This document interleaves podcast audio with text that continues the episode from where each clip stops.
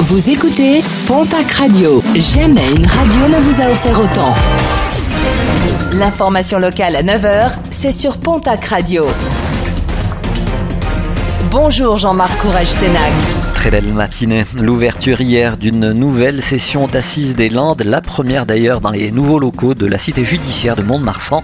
À la barre, un quinquagénaire accusé de viol et d'agression sexuelle sur sa fille, sur une amie de la petite fille de son ex-compagne et sur la fille d'un couple d'amis. Des faits commis entre 2007 et 2017. Malgré les annonces de renforcement des contrôles, trois personnes ont été interpellées la semaine dernière dans les Hautes-Pyrénées et dans le cadre de la lutte contre les rodéos urbains. La semaine dernière, moins d'une soixantaine de véhicules ont été contrôlés, dont trois conducteurs donc qui seront prochainement convoqués devant la justice. Les collectivités locales vont mettre la main à la poche pour le financement de la ligne à grande vitesse entre Toulouse et Bordeaux. Une participation à hauteur de 3 milliards d'euros pour les seules collectivités d'Occitanie. Parmi elles, les départements de la Haute-Garonne, du Gers et des Hautes-Pyrénées, ainsi que les communautés d'agglomération d'Auch et de Tarbes-Lourdes. Un tour de table qui sera complété ce mardi par les financeurs de la région Nouvelle-Aquitaine.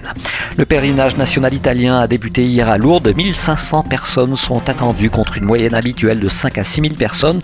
Pas de quoi rassurer restaurateurs et hôteliers qui font face à la concurrence de l'organisateur Italci, des professionnels qui attendent surtout le pèlerinage du Rosaire la semaine prochaine, un pèlerinage qui rassemble habituellement pas moins de 20 000 personnes.